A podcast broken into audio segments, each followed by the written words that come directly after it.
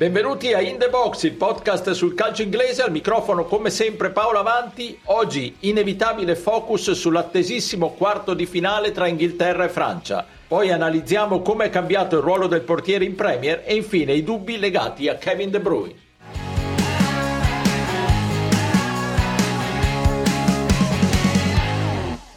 Now it's France.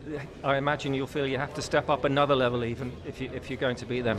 Yeah, of course. The outstanding team with a phenomenal uh, tournament record and uh, some outstanding individuals. So, without a doubt, that's that's a game where we've got to find our highest possible level. Well done tonight. Thank you, guys. Gareth Southgate elogia naturalmente la forza della Francia, l'avete sentito, ma ci crede e con lui tanti tifosi inglesi. Giusto così, l'Inghilterra affronta nei quarti del, del mondiale i campioni del mondo senza timori reverenziali, ma con la giusta consapevolezza della propria forza. Ne parliamo con i miei abituali compagni di viaggio, Stefano Cantalupi. Ciao Stefano. Ciao, bentrovati a tutti. E da Londra, Pierluigi Giganti. Ciao Pierluigi. Ciao a tutti. Ascoltiamo l'analisi del nostro inviato in Qatar, GB Olivero.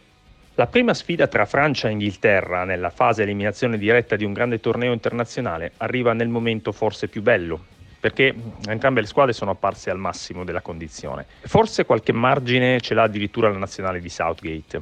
Se la Francia resta favorita per una certa superiorità collettiva e soprattutto per il meraviglioso momento di Kylian Mbappé, l'Inghilterra ha una preziosissima arma da mettere sul campo, l'intensità. A parte Bellingham, tutti i giocatori di Southgate arrivano dalla Premier League, il campionato più intenso del mondo.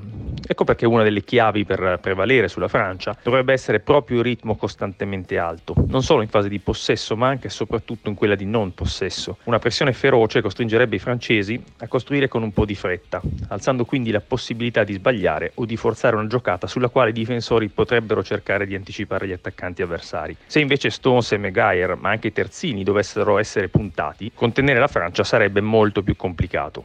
L'altra carta sarà la varietà di soluzioni offensive. Kane si è sbloccato segnando contro il Senegal, ma anche prima di quel gol aveva svolto egregiamente il compito di regista offensivo aprendo spazi per gli inserimenti da dietro. E nella rosa inglese sono davvero tanti i giocatori che possono arrivare al tiro. Stefano, GB suggerisce pressing asfissiante per ridurre i rifornimenti francesi agli attaccanti. Sarà questa la soluzione? Sì, secondo me è la chiave. Eh, diciamo che il stanno figurando abbastanza bene i centrali difensivi dell'Inghilterra perché insomma a parte i due gol presi con l'Iran in una partita stravinta poi eh, non sono più arrivate reti al passivo e quindi come già abbiamo detto nelle altre puntate anche giocatori in difficoltà nel proprio club come Maguire eh, e non magari super brillanti come Stones stanno avendo un ottimo rendimento. Però un conto è affrontare gli attaccanti che hanno affrontato finora e un conto è trovarsi davanti i francesi soprattutto Mbappé in eh, assoluta forma e momento di grazia, ma più che momento di grazia diciamo che sta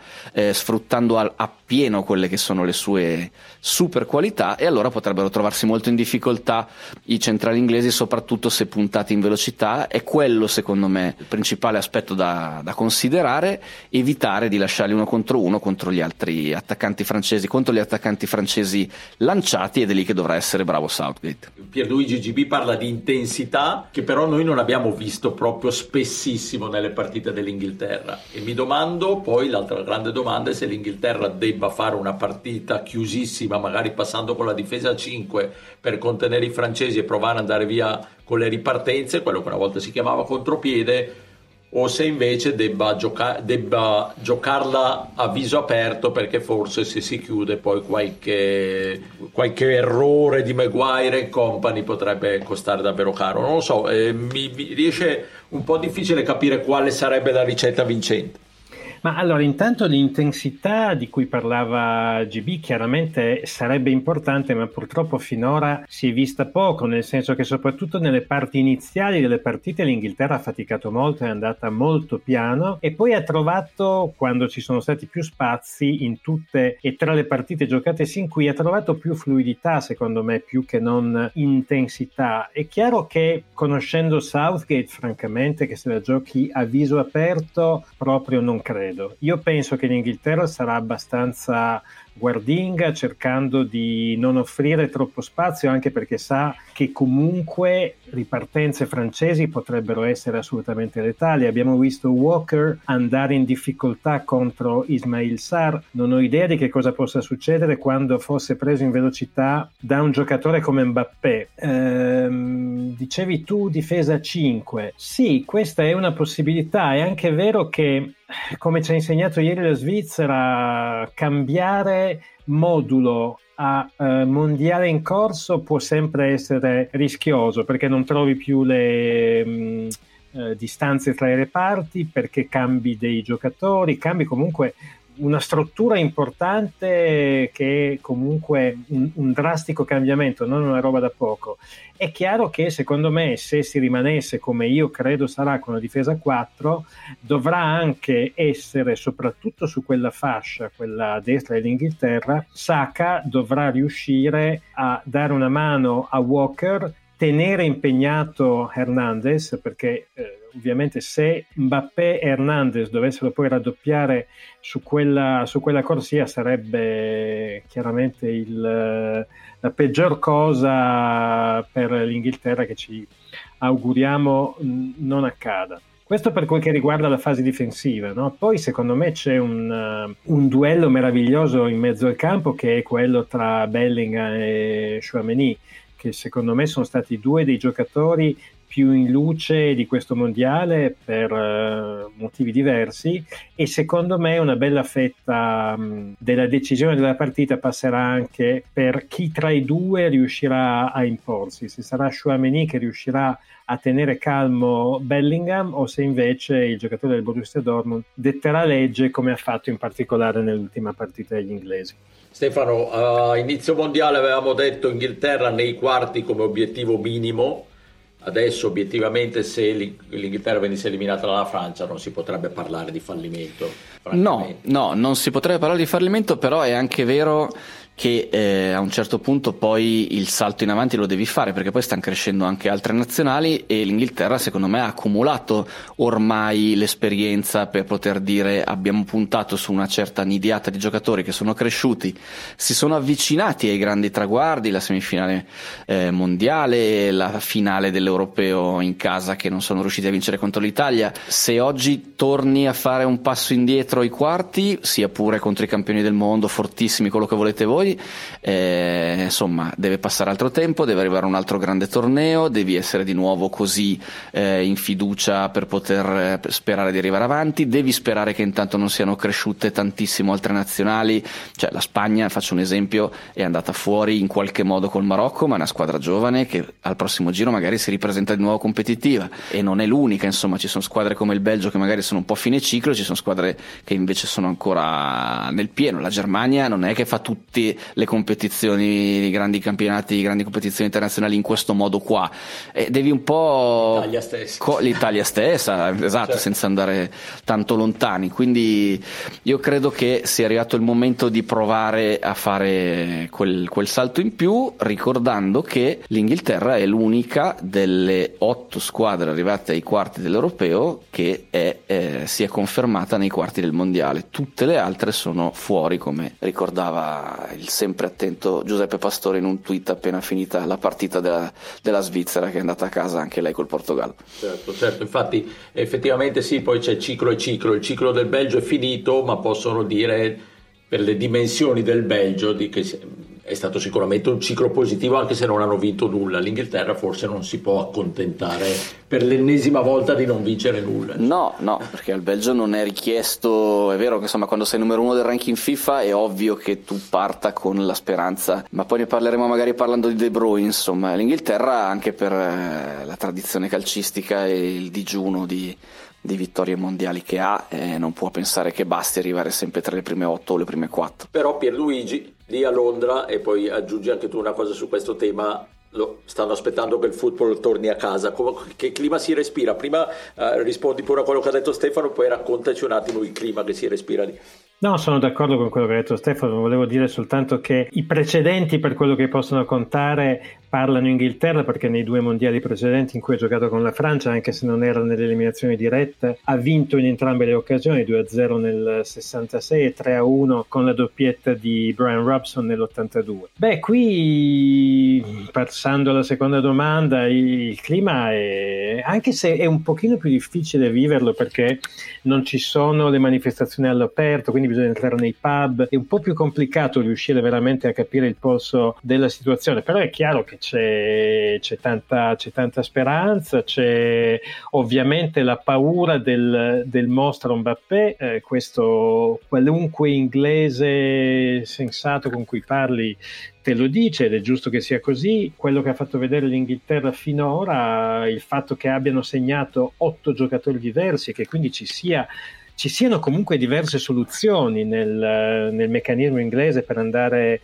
in rete, il fatto, come lo diceva anche GB, che finalmente Kane si sia sbloccato e abbia segnato, sono comunque tutti lati positivi e ultimissima nota, credo che se c'è un piccolo punto debole nell'armatura francese mi sembra che sia sulla loro corsia destra dove Koundé non è un vero laterale, è un centrale riadattato, da quella parte c'è Foden e mi fermo qui. Giusto, e allora dai, pronostico secco Stefano. E dopo aver dato tutta questa grande fiducia alla nazionale inglese, Inghilterra 1, Francia 3. Pierluigi? Francia ai supplementari. 2 a 1 Inghilterra.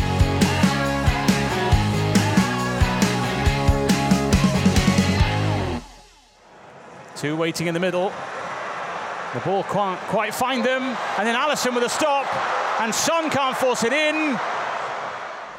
Grande protagonista al mondiale anche in una partita vinta dominando dal Brasile contro la Corea del Sud, grande protagonista in Premier League con il Liverpool, Allison è senza ombra di dubbio uno dei migliori portieri del mondo ma nell'evoluzione del ruolo che sta avvenendo nel calcio in genere, in Premier League in particolare, il brasiliano ha delle statistiche impressionanti, vero Pierluigi? Sì, c'è stato un uh, sito che ha pubblicato un quadrante per i portieri. No? Che cosa vuol dire? È uno strumento in cui in sostanza si considerano due parametri. Uno è la capacità di parare i tiri degli avversari, che insomma è la forza classica del portiere, e il secondo è la distribuzione, principalmente con i piedi, come riescono a passare, come riescono a impostare dal basso, eccetera, eccetera. E quindi, eh, diciamo, facendo l'intersezione di questi due parametri, viene fuori che eh, il portiere del Brasile e del Liverpool è di una spanna più in alto di tutti gli altri portieri della Premier. Ma questa non è l'unica cosa che viene fuori, ci sono altri elementi interessanti che, che vorrei ripercorrere. Uno è che Ovviamente, questo era da attenderselo, Allison è migliore di Ederson, no? il suo grande eh, avversario non solo per la Premier ma anche perché comunque per un certo periodo sono stati, si sono giocati la maglia di titolare del Brasile e è molto più bravo Allison di, di Ederson eh, nel, uh, nello shot stopping, quindi nelle parate, però Ederson è leggermente superiore nella distribuzione che come sappiamo il, suo, è il suo punto di forza. Se ci concentriamo poi sugli altri portieri che sono superiori alla media in entrambe le due discipline, troviamo delle grosse sorprese, perché ci sono tre portieri che secondo me sono abbastanza sottovalutati, che sono Leno del Fulham, Neto del Bournemouth e Fabianski, in particolare Fabianski è stato molto criticato in passato del West Ham. Questo nell'area dei buoni, diciamo. Nell'area dei cattivi, secondo me ci sono delle sorprese mostruose, perché i cattivi ovviamente vogliamo dire quelli che sono sotto la media per entrambi i parametri che eh, descrivevamo prima. Ci sono alcuni elementi che ci saremmo aspettati di trovare, uno è Basuno e Southampton, che è ancora molto inesperto, è il nuovo numero uno dell'Eister World, che anche lui eh, ha preso il testimone da Schmeichel, ma non è ancora secondo me, a livello di un eccellente portiere di Premier. Ma poi ci sono le sorprese, le sorprese, le sorprese in negativo, che sono Henderson del Forest, che secondo me invece è un portiere nazionale, Melier del Leeds, che addirittura nella distribuzione con i piedi è il peggiore, e poi soprattutto, udite udite, De Gea. Ora, di De Gea sapevamo che con i piedi non è esattamente un fenomeno e infatti Ten Hag ha anche dovuto rivedere il gioco del, dello United, le, le, le ripartenze, del, la costruzione del gioco dello United, ma quello che mi ha stupito è che anche nelle parate è il terzultimo, che secondo me è un dato veramente sorprendente perché invece io lo reputavo un buon portiere da questo punto di vista. Stiamo parlando dei dati di quest'anno. Eh. Ultimissima eh, citazione, Pickford è al di sopra della media per le parate e credo che l'abbia fatto vedere anche al mondiale contro il Senegal, è stato veramente decisivo in un'occasione, però è al di sotto della media per la distribuzione con i piedi e francamente anche in Qatar a volte alcuni dei suoi calci lunghi in direzione assolutamente imprecisata non è che abbiano particolarmente convinto. No, infatti. Quindi Stefano, rassegnati, ma l'evoluzione del portiere va inevitabilmente verso la da te amatissima costruzione dal basso. Uh, sono entusiasta, infatti eh, vedere Ederson per esempio che non para però che ti, ti riesce a fare avviare meravigliosamente l'azione, eh, sono convinto che farà felicissimi tutti i tifosi del City. No, finalmente viene fuori la differenza, cioè di Ederson era abbastanza evidente questa cosa e della, almeno della differenza di livello come dicevi tu Pier con Allison. Allison tra l'altro secondo me ha una doppia bravura nella distribuzione che è corta ma anche lunga, cioè Alisson è uno che è capace anche all'occorrenza di variare e col lancio lungo andare a prendere i suoi attaccanti, quindi è completo in, in, ogni, in ogni, modo. È ovvio che ormai tutti cerchino di giocare, cioè che sia importante la distribuzione, io in realtà non è che sia così contrario, sono contrario alla eh, diciamo, accezione più, passatemi il termine, talebana della, della costruzione da, dal basso o da dietro, come volete voi. Eh, se hai una squadra che ha l'impostazione del City, magari la qualità di quei difensori puoi farlo qualche volta di più, per come la vedo io, se hai squadre dove i difensori non sono minimamente in grado di, di impostare bene a certi livelli e con continuità, non vedo perché tu ti debba impelagare e, e, soprattutto devi vedere anche cosa fanno gli altri, cioè se gli altri ti vengono a prendere altissimi, che ci sono già 200 metristi sul limite dell'area di rigore, pronti a scattare appena il portiere appoggia la palla verso il compagno, no, secondo me non ha senso però insomma qui ci avventuriamo in un discorso più lungo. Eh, riguardo i portieri, insomma, il quadrante è curioso, me lo sono guardato bene anch'io. De Gea non so se paghi magari la goleada che ha preso col City o perché insomma sul, sulle parate. Eh, nell'esplosività, nel coprire lo specchio della porta, è sempre stato uno dei suoi punti di forza, al di là di un accresciuto numero di papere poi nella seconda parte della carriera, quindi me lo spiego poco. E invece nel quadrante dei buoni diciamo che questo, questo schema secondo me è, è, uno schema puramente statistico e numerico e lì ha la sua forza però magari ti tiene poco in considerazione per l'appunto la papera, l'errore grossolano anche lì non c'è quante volte un portiere commette un errore, cioè un, un, tiro non parato che gli passi in mezzo alle gambe a uno all'ora o che, o che vada sotto l'incrocio, correggimi se sbaglio Pier, e viene conteggiato uguale. Cioè, Leno ha fatto una serie di, di paperazze che eh, insomma non è proprio, non me lo aspetterei tra i quattro top portieri nel, nel nostro quadrante, e invece, e invece sta lì. Fabianski lo dicevi anche tu. Quindi insomma, lascia il tempo che trova per alcune cose. Ecco. Sì, sì, no, sicuramente non prende in considerazione la difficoltà dei tiri ricevuti e poi secondo me non prende questo quadrante avendo solo due dimensioni, non prende in considerazione una terza dimensione che è fondamentale, che è la capacità nelle uscite sia alte sia basse, che invece è grande, un grande attributo importante per un estimo difensore.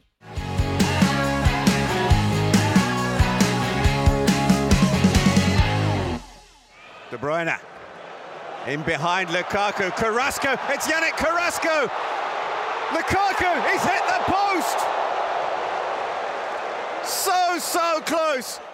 È forse definitivamente finito con l'eliminazione ai gironi il ciclo del Belgio e nella disfatta in Qatar emergono anche dei dubbi sulla stella più splendente della squadra, Kevin De Bruyne. Il genio del Manchester City non ha fatto la differenza ed è stato anche puro, pure poco leader, Stefano, con quella frase su per quanto rubacchiata sulla squadra che è troppo vecchia per vincere il mondiale. Sì, non ho capito cosa gli sia venuto in mente, è chiaro che ci sono state ehm, delle frizioni, incomprensioni, però sono le classiche cose che poi vai a, a sanare diciamo a eliminazione avvenuta piuttosto cioè, non, di sicuro non, non, vai dentro un mondiale a far arrabbiare i tuoi difensori centrali se è quello a cui si riferiva. Insomma ha fatto un'uscita del tutto senza senso, non so se siano regolamenti di conti interni, non, non lo so, so che è giusto parlare di lui anche in questa chiave perché in altre puntate di questo podcast abbiamo magnificato la sua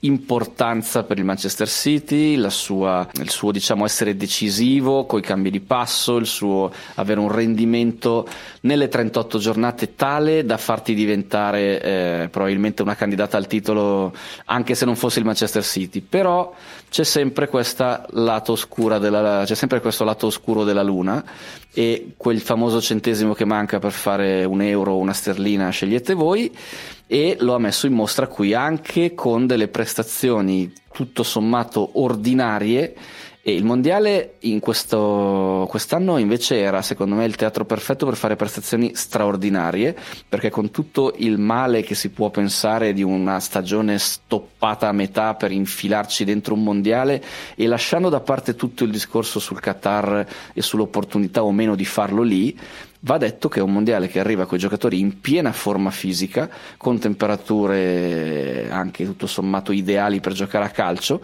E quindi insomma eh, mi sarei aspettato che un giocatore del suo livello di Premier League avesse un altro impatto su questo mondiale, invece così non è stato, non sono uno dei suoi detrattori, non sarò mai, però insomma è evidente che se parliamo di super fuori classe manca ancora qualcosina e forse mancherà sempre. Eh sì, eh, io faccio il paragone spesso con l'altro giocatore che, di cui mi sono innamorato in questi ultimi anni, Modric, eh Modric è un vincente, De Bruyne è un grandissimo giocatore, ma gli manca proprio quella capacità dei grandissimi, eh, grandissimi 5 stelle, di quelli che poi vincono anche il pallone d'oro, di segnare o fare la differenza quando, quando conta davvero.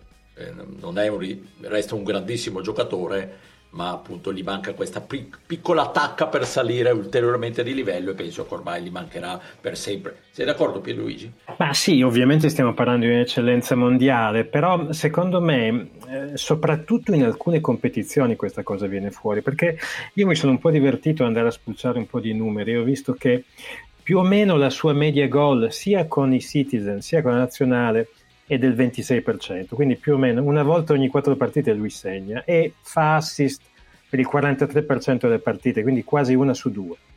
Ora, se andiamo a considerare la, la Champions, le fasi finali dei mondiali e degli europei, quel 26% di gol scende al 13% quindi praticamente alla metà. Per quel che riguarda il numero di assist, anche lì c'è un calo, un po' meno importante, ma comunque anche lì c'è un calo del, del suo rendimento. Quindi è chiaro che vuol dire che quando il coefficiente di difficoltà si alza, De Bruyne va un po' in difficoltà e rimane un meraviglioso giocatore, ma forse non un fuoriclasse indimenticabile. Questo quindi in generale e direi che questo aspetto vale sia per gli City Champions sia per il Belgio Mondiali Europei.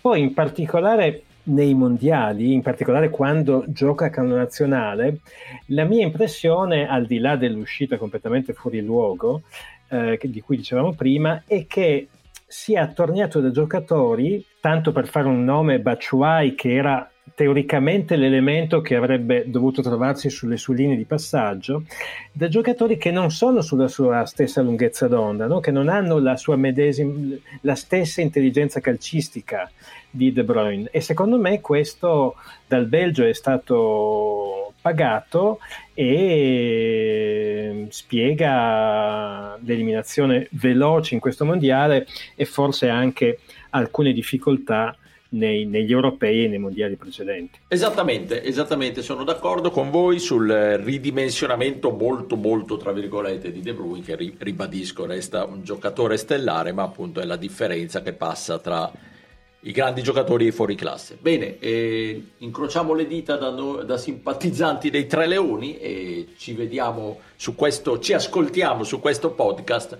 al risultato avvenuto sperando di poter parlare di una semifinale. E speriamo dai che abbia sbagliato il mio pronostico. Esatto. Grazie Stefano Cantalupi. A voi alla prossima. E grazie a Pierluigi Giganti. Pierluigi, eh, vai al pub a vederla, eh, mi raccomando. Senza dubbio, non mancherò. Ciao a tutti. Okay. Ciao, ciao, ciao.